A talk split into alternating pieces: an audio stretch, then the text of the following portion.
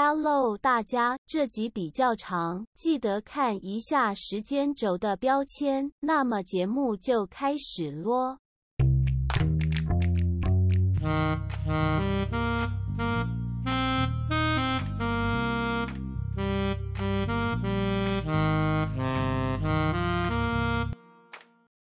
这么神奇，第一次录这个东西。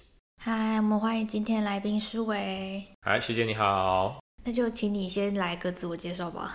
好，那我是海洋大学轮机工程学系能源应用组的。然后我的兴趣的话呢，就是非常多，因为我很多兴趣就是闲着没事就学一些东西。比如说我有厨师执照，然后我也喜欢潜水，然后也有开飞机等等的，然后还有学很多有的没有的，反正就是兴趣就是考执照之类的。然后专业的技能，那目前是补习班老师。那说有专业技能嘛，其实也没有特别专业技能，就是认真上课吧，大概就这样子。我是很好奇，轮机不是通常都是要上船才去念的科系吗？所以你当初是想要当船员，然后才跑去念的科系吗？不是，当初是有点被骗了，因为他那个时候挂一个叫做能源应用组这件事情，那他们就是发展能源。其实说实话，台湾也是很缺能源这一块，因为大家都知道现在非核家园火力全开嘛，对。那能源这一块其实到现在目前为止都还是一个很好的议题，所以我有同学他现在也是在核电厂工作或者相关就是能源产业，比如说风力在做工作这件事情，对。所以当初是因为能源应用组这件事情进去，可是他是挂轮机工程学系，是的。所以不一定要跑船，因为我认识蛮多人，他们就是很想要去跑船，嗯、因为听到跑船已经赚很多。是。可是他们就一开始就必须要去念相关科技，然后经过他们专业培训出来，其实直接就工作。哎、呃，对，是。好特别哦。啊、呃，对，那个薪水还蛮蛮高的，大概年薪大概都是一开始刚毕业，大概当完兵的话，当完兵直接上船的话，有合约的话，大概都是一两百万左右。对，其实也一开始不会输，就是 TSMC 他们那些工程师，可是就是缺点是很辛苦，然后很忙很累，再加上这样新冠疫情很严重。之前我有一个同学，就是因为新冠疫情的关系，然后小孩生了，然后重点是都没办法下船，就是都很惨，就被 hold 在上面。对，所以其实上船的工作虽然赚很多，可是那边的环境也非常的不 OK，很热很吵，所以这个也是让我非常却步的其中一个原因。是的。因为刚好有朋友他们是跑船的，嗯、他说他一年人都在海外就算是在船上，是，然后回来就是你讲，因为疫情关系，他们可能还不被港口欢迎，是，就不能下来，是，然后那种万一有结婚有小孩，他一年看不到自己的小孩几次，对，对啊、然后老婆会不会跟人家跑都不知道，女朋友老婆 在主客有发生，不知道啊，对对对对，啊，可是至少足科那个还下班看得到啊，对啊。在船上那个就是好几个月，虽然他们很多都有说什么在不同港口都有小老婆啦，对，这是比较夸张。可是这个就是看个人选择嘛，跟个人想法，对啊。我是相信的。对，我相信，我相信啊，因为他们那个有时候跑国外的港口，可能还比就是在台湾的港口时间还要长，对，所以各港口，然后加上他们又很有钱，对，所以那个钱有钱就作怪吧，对啊。我是相信，是我同事就有说他先生去大陆经商，然后就有包二奶这样子。他就是很清楚的知道，但想一想就想说啊，算了，反正也很少在家，那就不管了。是啊，对啊，所以这个就人生的选择啦，对啊，所以跑船这一块轮机工程，最后其实我当初当兵的时候也是海军，然后也是在操作轮机那一块，的确是学以致用啦。可是那边环境真的不适合人生长，对啊，我学我的同学们在回来的时候，大概老了大概快十岁吧，就看到这变得非常的老态，嗯，很可怕。除非他自己热爱大海的人。有很多方法热爱吧，大家可以去潜水啊，可以去做很多事情啊，对啊，不一定要泡船呐、啊，对啊。说到潜水，我没有人是热爱潜水的哦。啊，是，他是谁吗？谁？顺豪。顺豪哦，隔壁我刚才才刚看到他而已啊、哦，他有潜水。有，他好像有执照。拿到执照。啊好。所以你们可以一起约去潜水。好 好。对啊，之前是有在小琉球潜水了，对啊，然后原本是要考执照，可是因为现在比较忙，没空，对。要研究所，然后又要学习，又要补习班，要上班，对，所以可能就比较没时间，可能等研究所考完再说吧。嗯，我比较好奇飞机。哦，飞机是之前有去花莲那边有开飞机，对，然后它就是单引擎螺旋桨飞机，然后其实可以花钱去学，然后有证照这样子，只是那个要 takes a lot of time and a lot of money，就这样。所以基本上，你就算住在台北要去花莲，那其实也不容易。可是就等之后吧，就是研究所目前就是卡在这个地方，把它处理好以后，再看看要学什么、玩什么再说。对。我刚才脑中马上浮现的是那个出国的那个飞机啊，后来想想不太可能，因为那个如果你都上了，你应该会直接做相关工作。嗯，那个其实要考，然后要时间进修，然后还要花不少钱，至少一两百万啊。对，那个我有之前有在看，然后英文程度要非常好。对，可是我英文程度没有说到非常顶尖，所以我也没有要往这个，因为我现在目前还是以补教，因为我还蛮热爱教书的，所以不考虑转行，就是。学那些东西就是纯粹就只是兴趣乱玩这样而已。是的。那我想到当机是有要求视力吗？嗯，通常要要求视力，不太一定啦。现在都有矫正过后的。哦、对啊，要去做镭射，其实这些现在都很简单啊，五万块、十万块就可以搞定了，所以这都小事情。航空业的门槛其实都蛮高的。啊，对，可是不要遇到疫情啦，对啊，不要遇到疫情，不然那个也很可怕。可是这次应该这次疫情，大家都有一个。有一个就是 SOP 了，大概之后会发生什么事情，大家大概有一个心理准备，这样。我有认识在航空业工作的朋友，基本上他们也是蛮血汗的。啊、呃，对。然后他们也是就直接硬撑。啊、呃，不会啦，有那么多空姐可以看，应该 能撑下去、啊。应该公司的方针就是硬撑，反正飞几趟就飞几趟。对，因为人不人手不够啊，对啊，但可是它相关的那种就是薪水也是非常可观，嗯。可观，嗯，就是很，可是他们工时真的蛮长，工时蛮长的，可是就有免费机票可以到处走走啦，真的。免费机票这件事情，我后来问到，好像要根据你的职等有不同的扣打。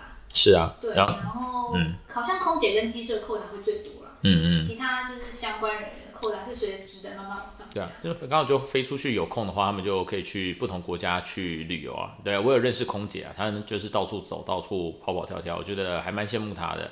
然后，因为我有玩摄影，然后如果有的话，就拿摄影机就可以到处拍，这样子很可惜。开销应该很大，很应该很大，应该很大，就是赚很多也花很多，这很正常。对啊，其实就是出去玩，钱花应该不少。可是我觉得人生就是一个体验啊，对啊，至少他们去过很多一般人平常去不到的地方，对，因为我们要的话还要工作要要请假啦，要怎样的，可是他们就刚好去到那边，然后休息的时间刚好去走走晃晃看看，我觉得。这个不是件坏事，很羡慕。嗯，说起来，那听起来就比较大家比较看不到辛苦，就是地勤了。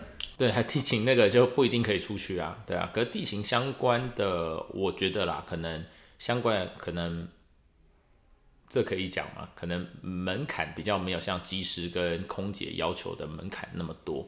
对，我觉得至少像我身高是绝对不能当空姐的，呃、在整个垫高都是摸不到，所以我只能往地勤走。然后再来是空姐跟机师，应该就是每次都培训的关卡，你可能被淘汰了，你就拜拜了。相对的，因为我也有认识之前是走地勤的，对，那相对的他的英文程度的确比较没那么好，对，我不是在歧视啦，对，相对的他英文程度比较没那么好，然后专业度他其实就比较也是有在受训，可是就相对而言，我觉得机师可能跟空姐他们可能要接收到的。讯息或者是他们要接收到的训练可能会比较多一点点。我想到地形应该比较对付的是奥克吧？啊，对，对付奥克啦，对，就是不能臭脸啦，对，然后要对各种推拖拉这样。可能其实也是还蛮令人烦躁的一个工作。嗯。一定的，哪一个工作不烦躁？哪一个工作都烦躁啊，对啊，只是要如何撑下去，然后你有没有那个热情？Be patient。嗯，我记得就之前不知道很久以前的新闻，就是台风天，嗯，不是很容易飞机都会取消吗？嗯，但其实是某家航空飞机是都不会取消的。哪一家？就是绿色那家。啊，你说长荣哦？对。哦，长荣，嗯哼，那我就不太清楚。我我认识的空姐就是长荣的。对，因为就是我同学他是长荣的后勤，他不是地勤，他是后勤。后勤。他就会常常叫人家打电话报说，为什么你的飞机还在飞？哎，果然开系统，那天空上满满都是长荣的飞机。这太危险了，对啊，那个真的是掉下来就就就很刺激啊。对啊，你知道吗？他就说，你有没有想过是飞机飞过来超台风，那他们在等降落？有可能，有可能是，是有可能的。其实飞机也没那么脆弱啦，只是就是有风险性，因为起降是最危险的时候。对啊，只是我觉得比较危险啦。如果台风天还在起降，这是风险性蛮高的。我突然想到一个问题啦，嗯，大飞机会比小飞机安全吗？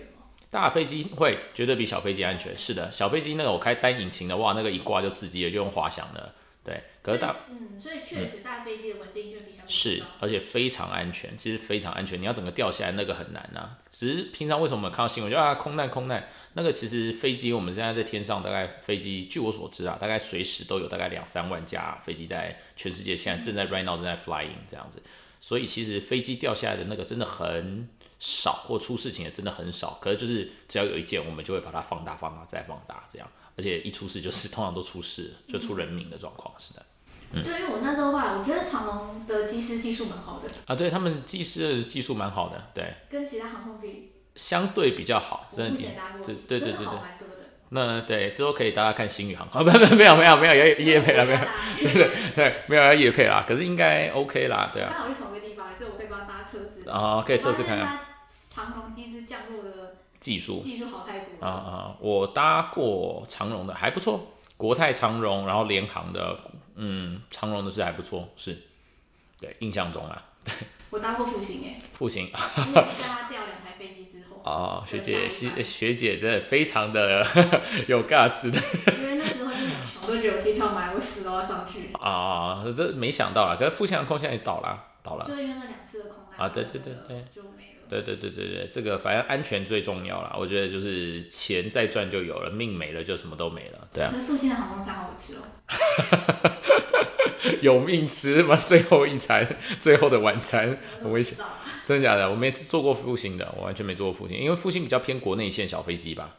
然后不然就是比较近距离的吧。复兴有开到比较远吗？有，我们飞大阪。然后它确实飞机比它确实飞机小很多，就不会是空巴或波音那种，很明显可以感受到不是大飞机。那这个我可能就比较没有搭过，对。就没有太太太可怕了，太可怕了。对，我是没有做过实施过的，没有啦，实施过怎么还会在那边？好，了解，嗯。那我觉得最特别就是你这么多经，嗯、就最后你目前当的是补习班。是，对啊，是有原因的，因为就是热，我觉得就是教书的热情啊。对，我就很喜欢跟人的互动。对，然后之前有一个老师是我国中的时候有一个启蒙我的老师。对，也是理化老师，然后也是补习班老师，那也是因为他的关系，所以对，所以我就很喜欢教书这件事情。是的，嗯，因为真的蛮特别。嗯，对对对对，就是很这个职业算是比较少见啊，比较少见的职业，大家都看看得到，可是对于这一块其实不太熟悉。嗯、应该说就是大家可能都有补过习，可是我很好奇说他到底要怎么入门？难道就是他贴真人啊，你就进去说我要应征补习班老师吗？当初当补习班老师是从一开始当辅导老师开始，就是一般的工读生，就像家教这样子，工读生开始，然后有一些团队、团队或者是补习班就会看你这个人，哎，哦，你的人格特质，比如说幽默，然后讲解清晰，学生喜欢这样子，那你的卖相不要太差，基本上就会问你意愿。以前啊，以前就是比较多学生的时候，还没少子画画，他就会想要自己有自己的老师这样子。然后可能就让你先简单的辅导的时候先上台试教，然后看一下学生的反应，然后还有留班的状况。如果 OK 的话，再看要不要有团队的培训，就类似像师训这样，老师上课，然后你们在下面看，然后你上去上课，然后其他老师看，然后给你意见指导这样。然后等到大家都觉得你台风 OK 了，然后上过几堂课，会慢慢先从代课开始，然后代课的时候没有太大负面的声音，然后慢慢让你从比较差的班级或比较小的班级慢慢带，然后再慢慢上去。是的。嗯，好酷哦！很神奇，很神奇，对，误打误撞，对啊。但上补习班老师的工时也蛮长的。补习班老师的工时其实呃要看时间，像平常的话，周一到周五的话就只有大概三个小时到三个半小时，所以工时其实没有到非常的长。然后是六日比较长，所以工时那个比较夸张，大概从早上九点就要站到晚上快十点，对，时间比较长，就六日啊。可是收入还算可观，收入还算可观。对对对，是拿拿时间时间居民，然后还有暑假的时候会非常刺激。暑假的时候，那个就是上课的话，变成下午就要上课，下午下午晚上，下午晚上，下午晚上，所以那个排到满的话，可能会排到十六段课，十六段课最满话十六段啊，可是很少人会这样排啦。对，那个严重的话，像我之前上课上到喉咙就出血，边上课边出血状况，对，很可怕。很难想象你这样讲一整天，声音会不会就整个沙哑都不见？呃，会。之前就是如果就是一直这样讲，一直讲到到暑假的尾声的时候，真的喉咙出血，那已经变成有点小常态了。然后再加上我上课是比较活泼嗨的类型，所以基本上喉咙可能会真的有出一点状况。严重的时候，之前还有打针，就真的看着学生，学生看着我，我我讲不出话，就看他他看着，没办法。然后原本都会喝手摇杯，那时候都不行，都只要喝温开水，不然喉咙真的不行。对，然后真的不行就是打针，对，可是打针那个很有用，非常有用。可是医生就是说不行这样子，这个对喉咙不好，对，非常不好。应该平常都会吃一些保养食品，像是润喉片之类的。我个人觉得是都没什么用了。我吃是吃龙角散的粉，然后是日本的才有用，台湾的还好。对，我觉得拿自己身体做测试啦，目前是龙角散比较有用，可是喉咙出血那个就是没办法。医生就跟我讲说少讲话，可是不可能啊，上课怎么不讲话？所以那个没办法。然后还叫我上课的时候不要那么的激动跟嗨这样，可是没办法，这个因为补习班就讲求一个教学的张力，然后还有那个教学的气氛，所以不可能上得很沉闷啊，对啊。哦，我突然很好奇一件事情，因为每次来都会期待台。哦哦，平衡车，平衡车。所以那个要怎么控制啊？啊，那个是靠平衡感，平衡感就是你的平衡感前进跟后退，就是重心往前，它车就往前。重心往后，它就往后，然后中间有根杆子，那杆子就是可以调整它的方向，对，就这样。但因为我车停比较远，我停在校外，没有停在校内，所以就会骑那个东西过来比较快，大概省时了，大概三分钟到五分钟有。嗯、好上手吗？好上手吗？一开始可能要有人教，其实那个就是放轻松，然后膝盖要微弯，因为一开始上去的人就会前后前后抖动抖动，因为很不稳啊，很不习惯这样。那其实就是配合就是。膝盖微弯，重心压低一点点。一开始先习惯，基本上一般人大概十分钟左右到二十分钟应该就小上手。对，然后到真的要骑得很好的话，大概要大概训练个半个小时到一个小时，基本上就可以可以感受那个东西。可是还是蛮危险的，要小心就是了。对啊，我常常看到校园很多人这样咻的过去，那个平衡车在移动。啊、哦呃，对，因为他们都骑那个乌鲁啦，乌鲁那种比较多，就是电动滑板车。对那因为那台车很久了，那台那台平衡车我骑超久了。那目前上次电池坏了，然后去维修，看一下里程，大概也骑了一千六百多公里了。就确实像你有开车，那你就骑到一个定点，其实这样子还蛮方便的。对对对对，很方便，而且有一些停车的那个比较便宜啦，停车比较便宜，那你这样子移动也方便。那台也替我省了不少钱，对啊。还有时间。还有时间，对，时间还有金钱，对。那下坡会很危险吗？下坡其实习惯就好，对，习惯就好。上坡下坡其实都习惯就好。可是我有摔过一次，很严重啊，是在停车场里面，然后我没看到地上，它那个地方现在车位跟车位之间有一根杆子，然后就是碾过去，然后当下我真的是完全没有注意到那根杆，就撞下去，然后就人就惯性就喷出去了，这样子，就只有那一次比较严重，其他的还好，就是多注意安全。因为有一次，我觉得就是你从我旁边经过，我说我速度还蛮快的。哦，对对对，速度可以到蛮快的，所以要小心啊，要注意一下。现在预判其他人会不会突然转弯走来走去这样。因为要秀过去的速度，这还就有这个冲的。时速大概可以到二十五左右。其实还蛮快的。对对，还蛮快，二十五左右。然后充饱电的话，可以跑大概二十公里。对，还不错，那个东西可以 可以玩玩看，有空教学姐玩。对，还不错。有新的吗？还有新的产品吗？有新的产品。有比较安全的吗？哎，没有。有副把手的。哎、欸，那个其实副把手我觉得没有比较安全，对，就是我骑过副把手，把手它其实就从这边延伸起来，然后就是左右控制，从原本你脚变手控制。可是我觉得就是靠重心习惯就好了，习惯之后反而我觉得用把手反而比较危险，因为你会很仰赖那一块。对，我记得有一种它是单轮的，然后夹脚是夹对对对对对对，单轮那个操作上面我有骑过，单轮的那个就是呃它的操作性要比较平衡感要更好。对，然后那个摔的几率，我觉得啦比较大，而且有一个坏处就是你在等红灯的时候，你一定要一只脚下。哦。对，要单纯平衡，可能我平衡感不够吧，不然通常我很少看到，我有看过我经常在玩的人，很少有办法就是完全定在那边，完全都不会摇这样子。对。对对，晃啊晃晃，对对对对。啊，我那台车的好处就是停红灯就站着，对，然后下雨天的时候也撑伞这样子，然后还可以拿东西，所以很方便。所以最后取舍以后，就是单轮的平衡车跟双轮的，我的那平衡车跟那种就是电动滑板车，最后还是对。原本那时候坏掉的时候，想说要换电池嘛，还是就算，对，换别款了。可最后取舍一下，就就是骑最习惯的这一台。是的，太酷了，有空可以骑骑看，我觉得那个还蛮方便的，对啊。为什么还真可怕？对，而且清大校园那么大，然后还有那个有一些有上坡的话，如果需要到外外校或者是上去交代，还是骑那台很方便。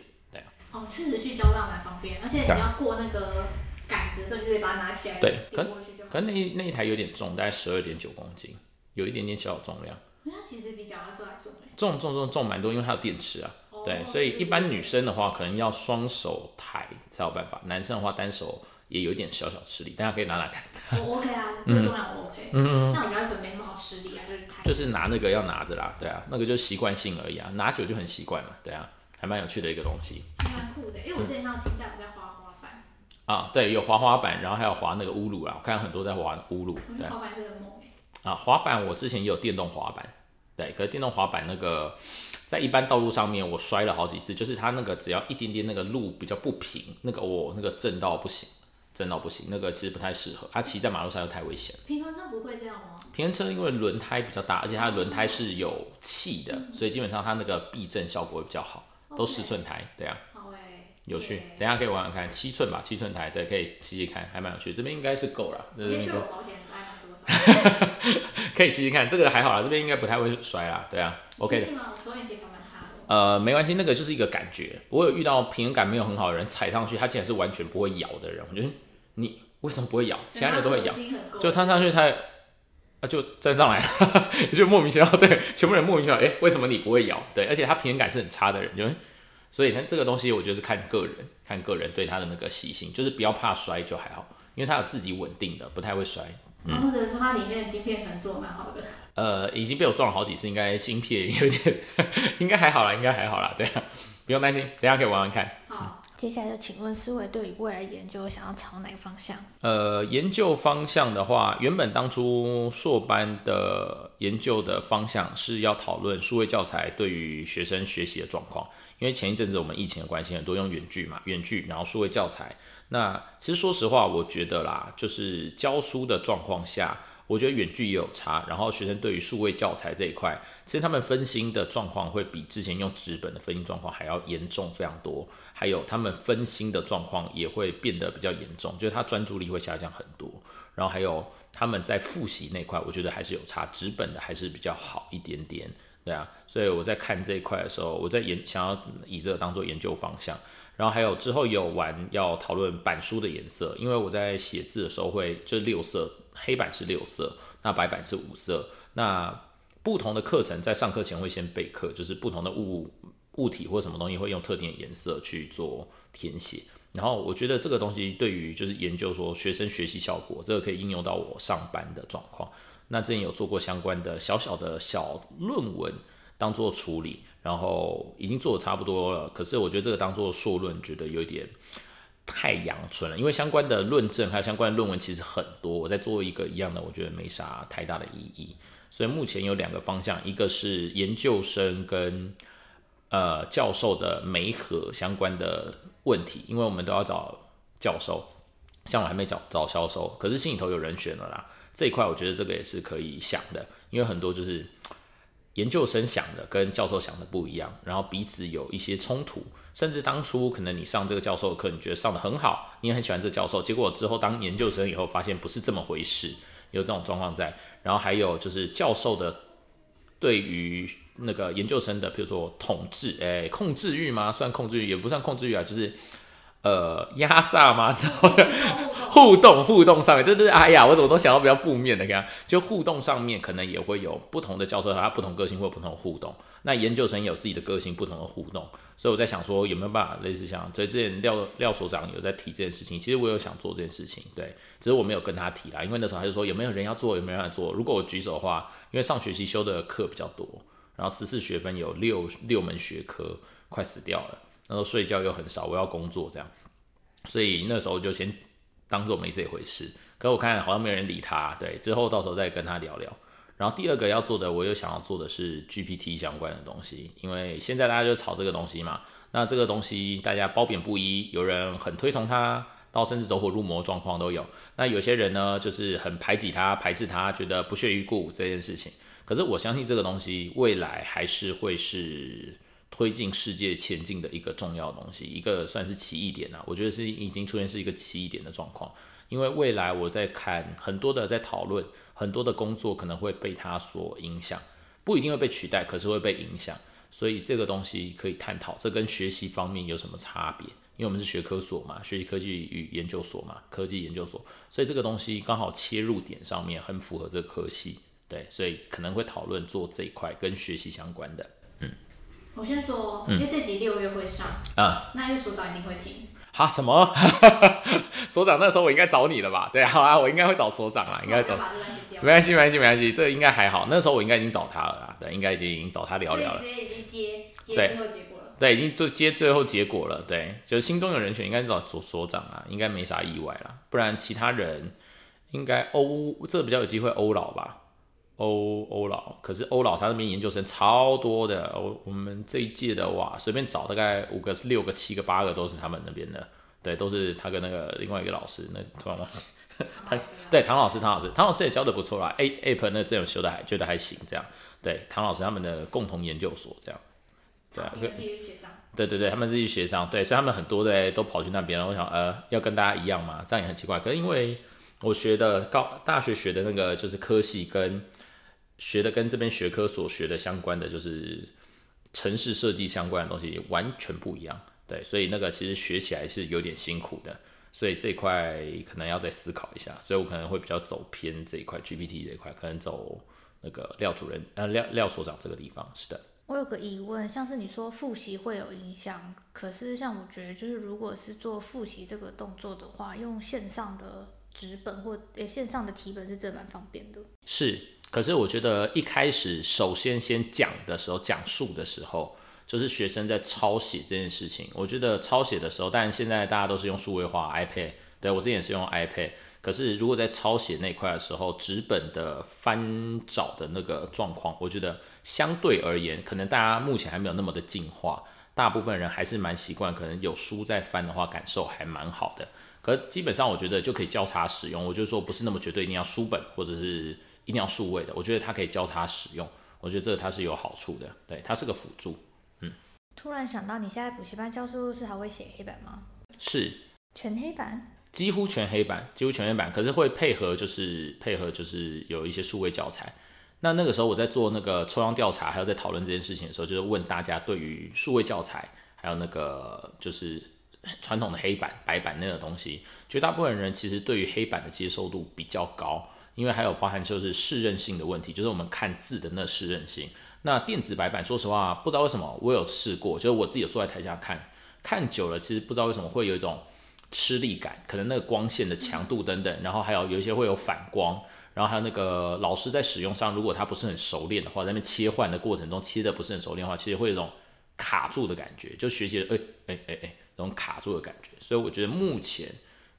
我觉得最好的趋势，目前我觉得还是用黑板的板书写字可能会比较好，因为我穿插使用过。可我觉得黑板的学生的学习力可能会比较好一点。是的，这样这个情况会不会变，就跟一般学校倒过来了？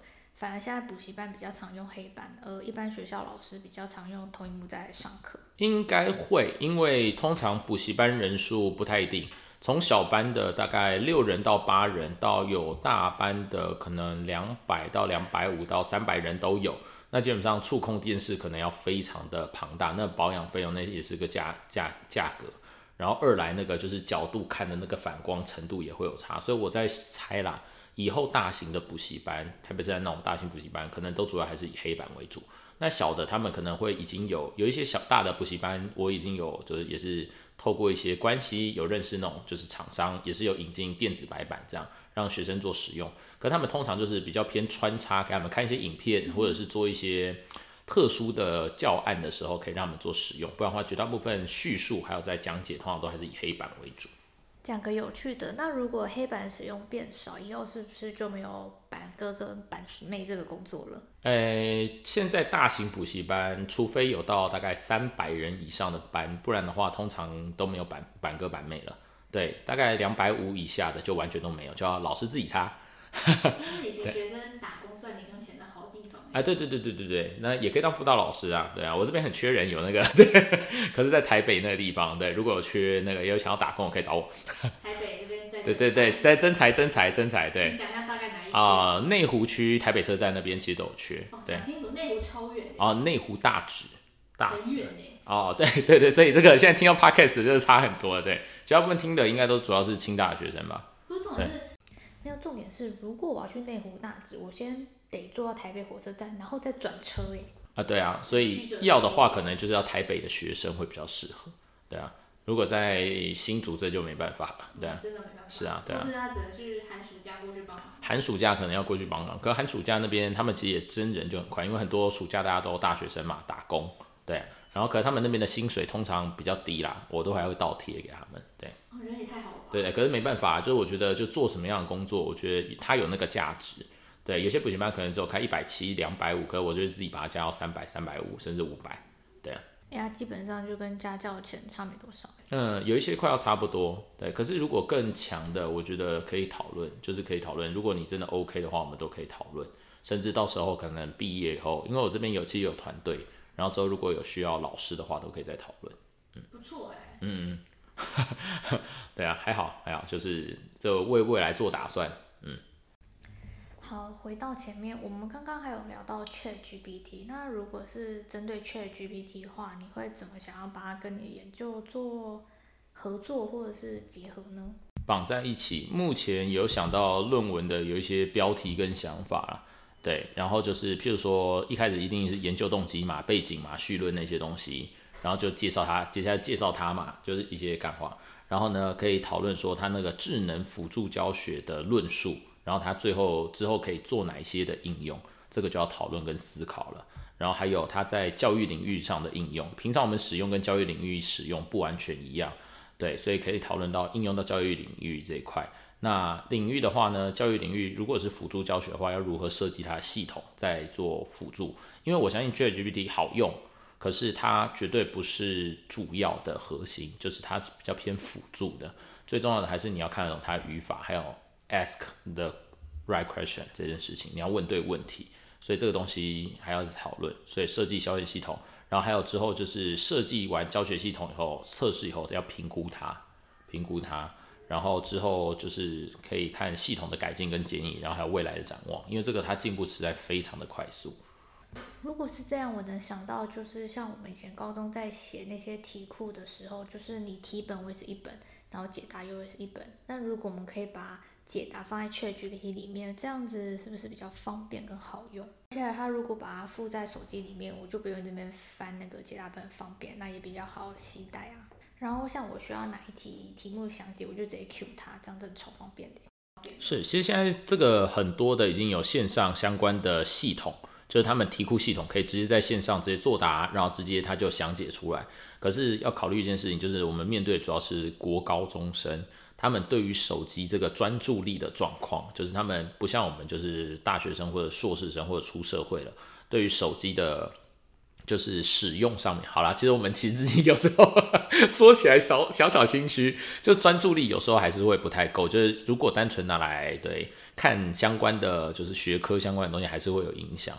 所以这个如何应用，嗯，这个可能可以讨论。可是目前其实很多题库系统都有这样，像有时候我在手机上面，我也可以直接出题给补习班，让补习班就直接用那个题目去做考试的动作。所以其实他们都可以直接看到详解，可以看到他们的那个学习评估的曲线。是的。哦，那我还有想到一点，就是我们有购买那些题目嘛，所以那些详解应该所有权是属于出版社的。是。所以如果他把他的资源放在 ChatGPT 上面，那就相当于像大家。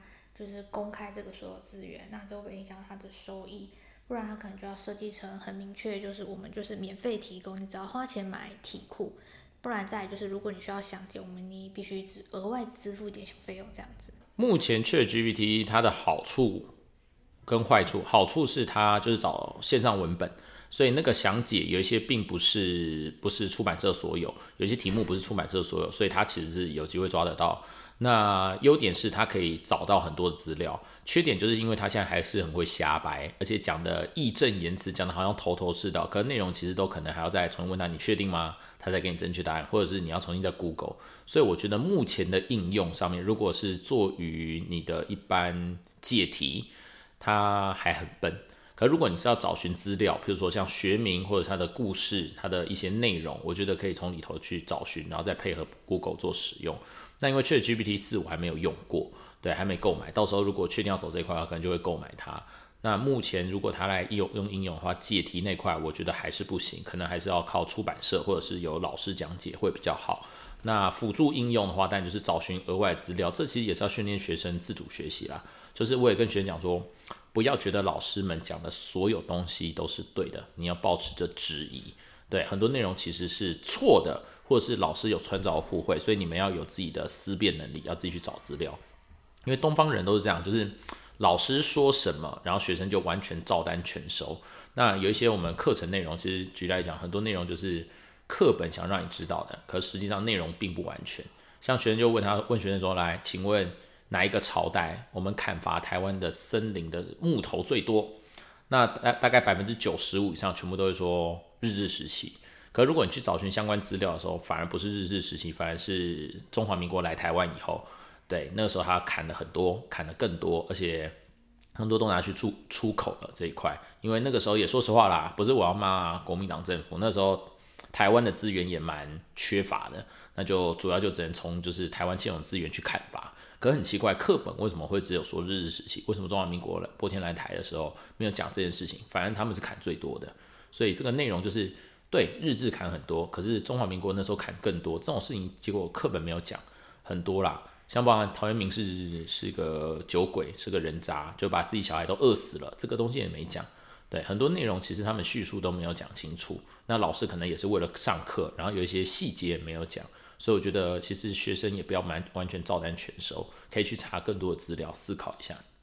嗯。那既然这样子，我要报一件事情，就是我以前在国小，就你以前在国小课本的时候，应该有读到一个徐志摩的文章，对吧？啊、哦，徐志摩他人渣，大人渣。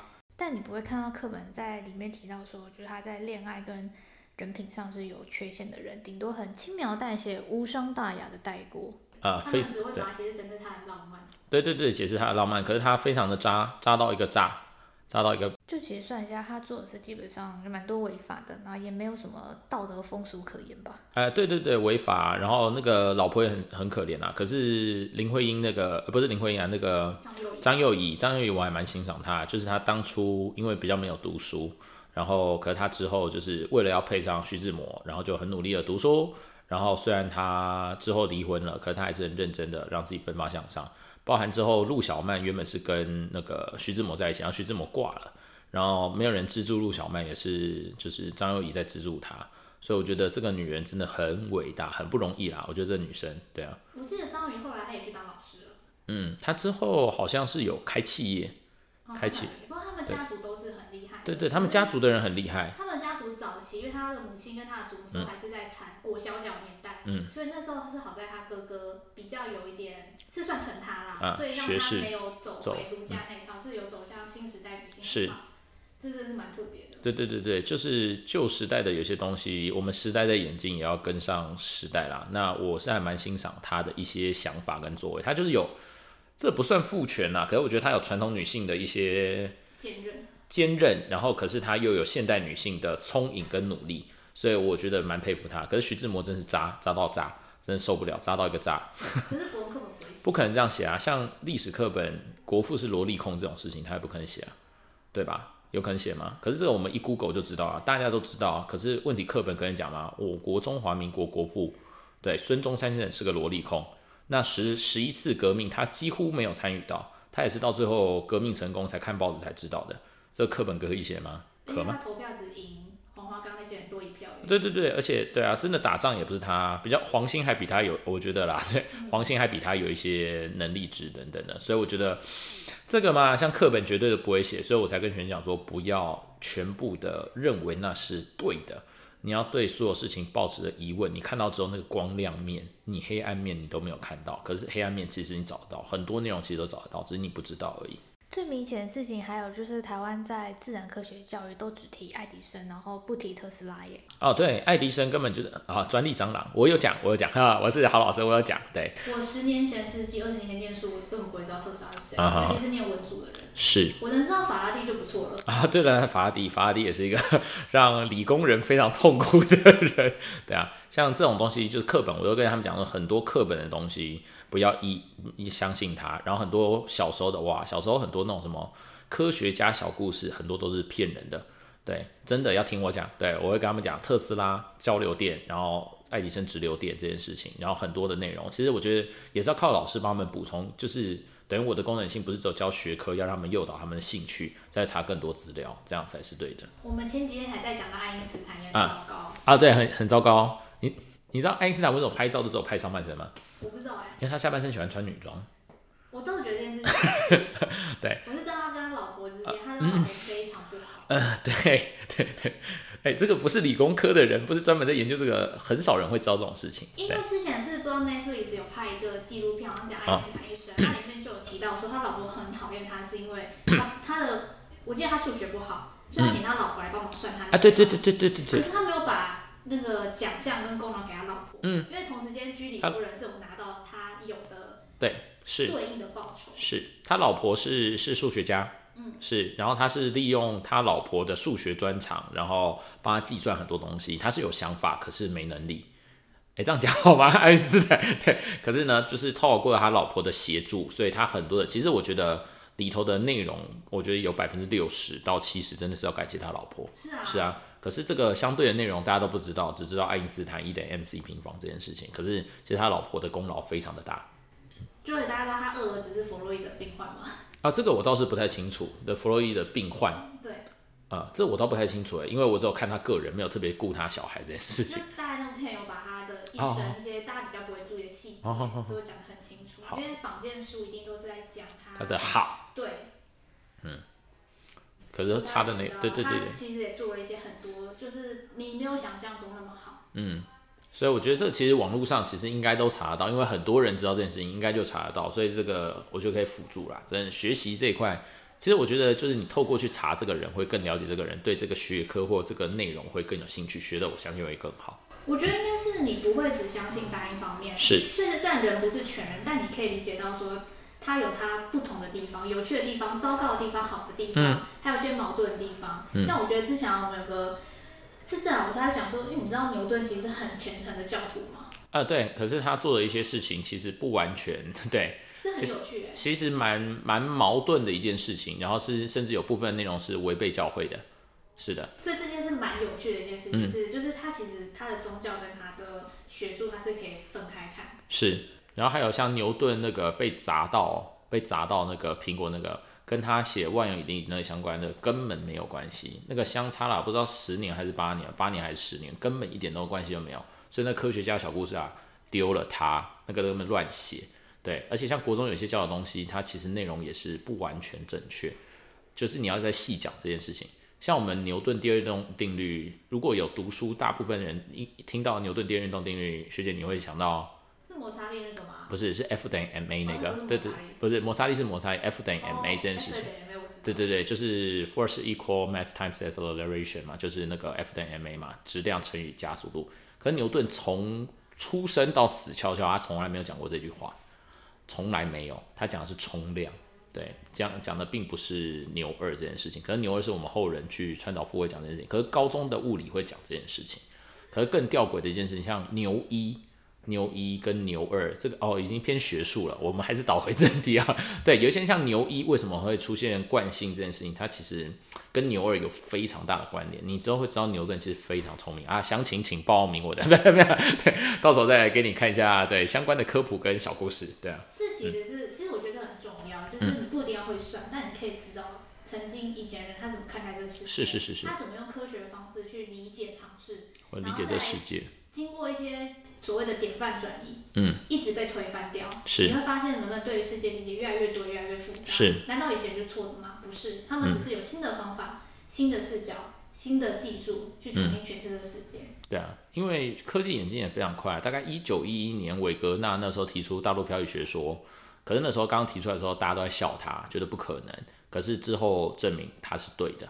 然后飞机带研发到现在大概也一百多年。一百多一点点而已，可是你看这一百年发生了好多事情，我们科技不断的演进，典范不断的在转移，那原本错的东西不断修正，这就是科学，is science。对，所以这个我觉得科技在不断进步，这件事情老师们还有很多的学者们也要不断的进步，包含我觉得教育也要在不断的进步，不是在完全在走以前那一套老东西。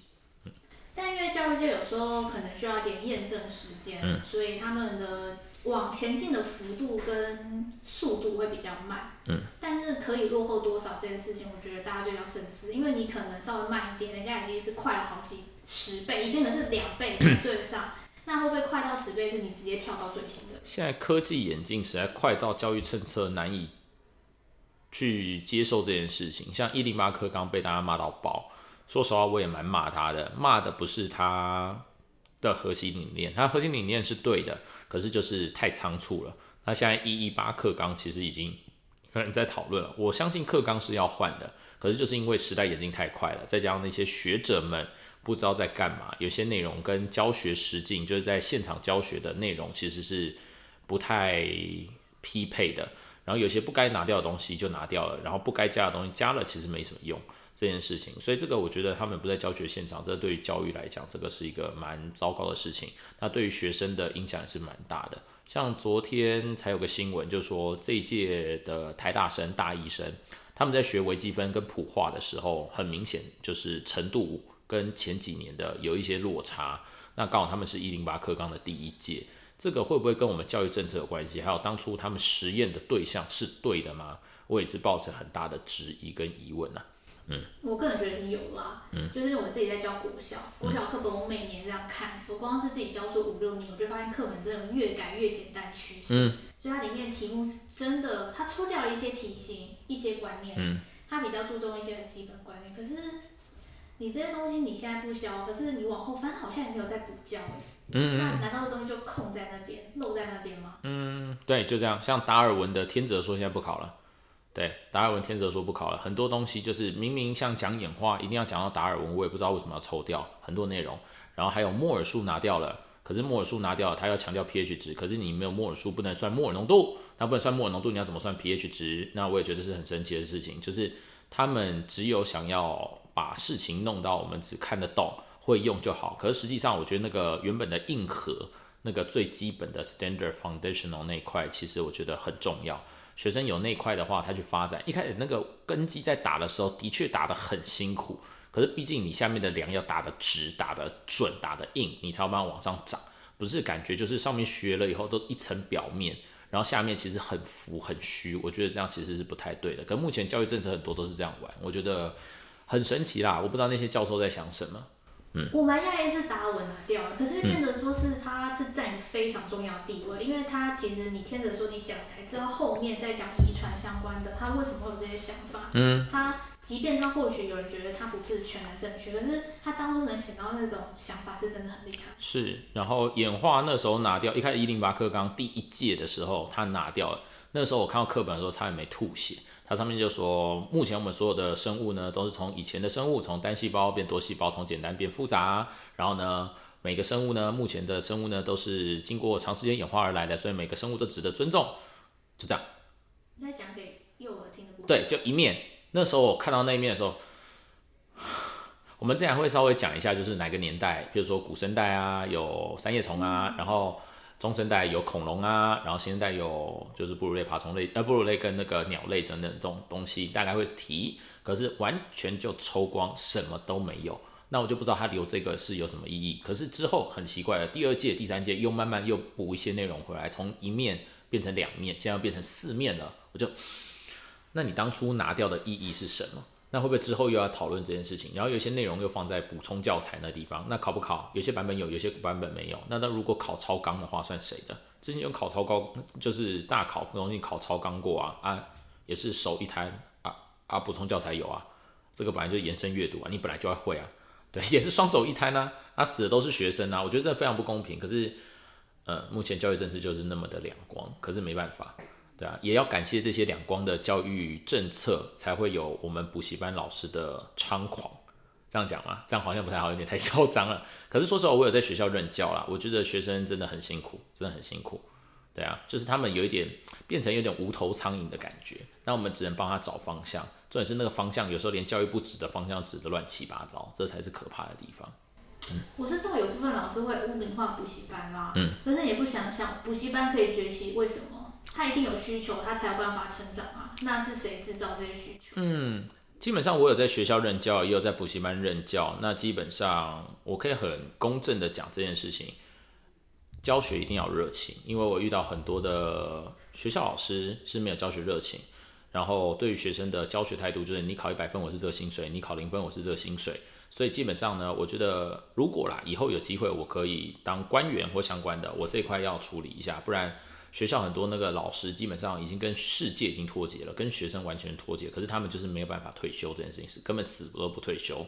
这个对未来不是好事。少子化以外，学生新的年轻的有热情老师上不来，所以这个不是好事。那补习班这件事情的话，补习班也有教得好的，也有教得差的。可是有个好处就是补习班教得不好的会被淘汰，会被淘汰。那没有人买单的话，你就准备回家吃自己，你只能让自己变得更好，变得更强。可是学校没有这个机制，我觉得反而是不对，因为学校才是主体。如果可以，我也希望补习班消失。虽然我是补习班老师为主，可是这很悲哀的一件事情，就是我们学学为什么补习班会那么的张狂？那也是有有关于我们学校呃学校的政那个政府的政策，然后对于学生的那些行为跟态度实在不 OK，还有老师的态度，导致补习班才有那么多。对，所以我觉得这个真的是我要谈的话，好长远的议题啊。对啊，就我觉得，因为我自己本身是念文组毕业，然后我。嗯国高中，我大概从国小自然科就烂掉的状态嘛，嗯、就是连自然科可能要背，我都可以考七十分。嗯、可是我还是还蛮喜欢自然，所以我都遇到蛮好的老师，嗯、他会知道说你真的考试不行，可是他当你当他知道你还是对这个世界很有兴趣，他会想办法用一些方式引导，引导比如说他会推荐你看一些漫画的科学书，嗯，让你可以去认识一下科学家，或者是一些有趣人做什么事。我以前曾经跟我的高中老师开玩笑说，我打开物理课本，我觉得人家在看圣经，怎么会有这些无法解释的事情？嗯，然后他也是一个很棒的老师，他也知道我们这群人就是大学也不可能会填自然科，自考也不会去考，那他就说，那我们就把程度全部调成国中，你们就把国中的再加一点难度，好好的学一遍，至少你们还有会的东西可以带走，不要去学高中太复杂的东西。对，因为你你就是前面都没打好，你后面再学你的应对，那我们不如好好坐下来吧。生活中，因为其实物理真的就是生活中的一些自然科到处都是。对，然后你好好的去从生活中带入一些观念，其实就是观念。嗯，观念懂得什么都会。对啊，学姐遇到好老师啊，真是好老师。我还蛮庆幸的，就是碰到蛮多，就是他知道你有愿意学习，嗯，那你讲好就不要管成绩的事情。是啦。那我们就回归最学习的本质。是因为这个东西这是个人兴趣啦，很多人对自然科也是没兴趣，可是为了升学嘛。对，有些人自然科成绩很好，可是他根本没兴趣啊，就为了升学嘛。对，所以这件事情，我觉得老师呃学姐遇到好老师了，对啊，可是没办法，补习班还是以盈利还有 就是学习的分数走向，那没办法，还是要盯他们成绩，所以这 很悲哀的一件事情。有时候我都搞不清楚，我到底是在这教育体制是帮手还是刽子手，真的说实话。我觉得到后面就会麻痹成我只是一个拿钱办事的人。基本上我还好。那就好。对，因为我当初会被当补习班老师，我之前想过，就是因为有一个老师，对他帮助我，然后我之前早期的自然成绩也是很差，然后也是他把我拉起来，然后原本一开始我在补习班打工的时候，学校那个补习班的老师就是团队老板就问我说要不要当补习班老师，原本我都是拒绝的，可是事情是发生在大三那一年，就是那个我很对支持的那个老师就是挂了，脑癌挂了，对，所以。我觉得我有点在继承他的遗志那种感觉，所以我觉得如果教书没有热情的话，这是非常糟糕的事情。就是每天睡觉前要把失去的热情要加回来，这件事情非常重要。不然那热情每天被那些小鬼头磨耗，一定会整个越来越少。可是记得每天睡前要把它加回来，这很重要，非常重要。啊，做研究也是啊。我对，做研究啊，这做研究我没热情。所长听到没事啊？我最近的想法是，可能你时不时会去，就是主要做的是思考，我到底为什么要做这件事情？嗯。但其实还是要找回你当初决定做这件事情的初衷。你总是会有一个很强的动力跟核心的想法去推动你做这件事情。我觉得就是把这个东西再拿出来，告诉自己说，你自己再检视一次。嗯。那其实通常都会找回，但如果失去了，其实也没有关系。你就想一下，你要怎么去改变它，嗯、就是这样子。我觉得其实也不用太设限自己，就是学什么东西，像我学了很多兴趣，对我教学不见得有用。可是这个东西，我觉得就像之前那个曾正颖教授讲得很好，你学的有些东西，可能当下你觉得没有用，可是它可能原本只是一个点，慢慢的连到另外一条另外一个点，变另外一个线，然后之后变成一个面，你会发现这个这条线你们走过的这些路径，其实都可以让你找到你所需要的答案。只是你一开始学的时候可能没什么用，可是说不定它那反而是你得到答案的那个关键的 key。所以这个东西我觉得就是不要不要就是限制自己去摸索或学习更多的东西。好，那刚刚在这我们就当结尾了。哦，这吗？OK 啊，我都可以啊，我都可以。那还是你要再一点。我都可以，我觉得都是我都可以。就是学姐你想录什么我都可以，对，我就能讲什么就讲什么，就尽力讲。对。好啊。然后学姐喜欢什么就自己剪，我都 OK。对，我应该没有讲错什么不对的东西才是。对，要剪掉吗？也没有，不用不用不用，都不用，就是都可以。学姐你要怎么说？你要删减或者什么我完全就配合。好啊，那就哎，其实入学，那就如同前面的人，嗯、你有什么新的想法分分享给大家的吗？你说入学以后吗？对啊。呃，你说学科所这一块，学科所的老师基本上我觉得都还不错。说实话，就是很有智慧。像曾正仪教授，他讲话其实你会知道他是有学问、有内容的老师。像我很喜欢他讲说什么是知识，他有三个步骤：第一个是获得，第二个是使用，第三个是创造。诶。让我有一种哎，I got something 这种感觉，就是我来读这这门课或读这一科，我有学到一些东西，我有获得一些东西。你的点变连起来变成线。对对对对对对，变现了。那之后我会不会把它引申变成面？这个不知道。那像很多老师有很多想法，像呃所长所长有很多的想法，然后虽然有时候我也觉得他有点天马行空，可是 啊这个不能讲。可是我觉得就是不要害怕去尝试。真的不要害怕去尝试，因为很多事情还有科学眼镜都是从天马行空想来的。来的兄弟为什么会飞起来？大家如果在一百多年前跟他讲说我们会飞在天上，大部分人都都在笑他。可是谁也不知道五十年后飞机发明了，然后一百年后到处飞来飞去，然后病毒传来传去。没有没有来 开玩笑，开玩笑。对啊，所以这个东西我觉得其实很多啦，很多教授这边给我很多的想法，像欧老也是，欧老的那个就数据那块分析，我也觉得非常厉害。所以我觉得这边学科的老师们真的都很棒，就是很值得入入学来学一些东西啦。虽然你可能觉得学的很多东西有点杂，可是我觉得这个可能会变成你的养分，未来也许不会完全用到，可能它会变成你的点，变成你的线，变成你的面。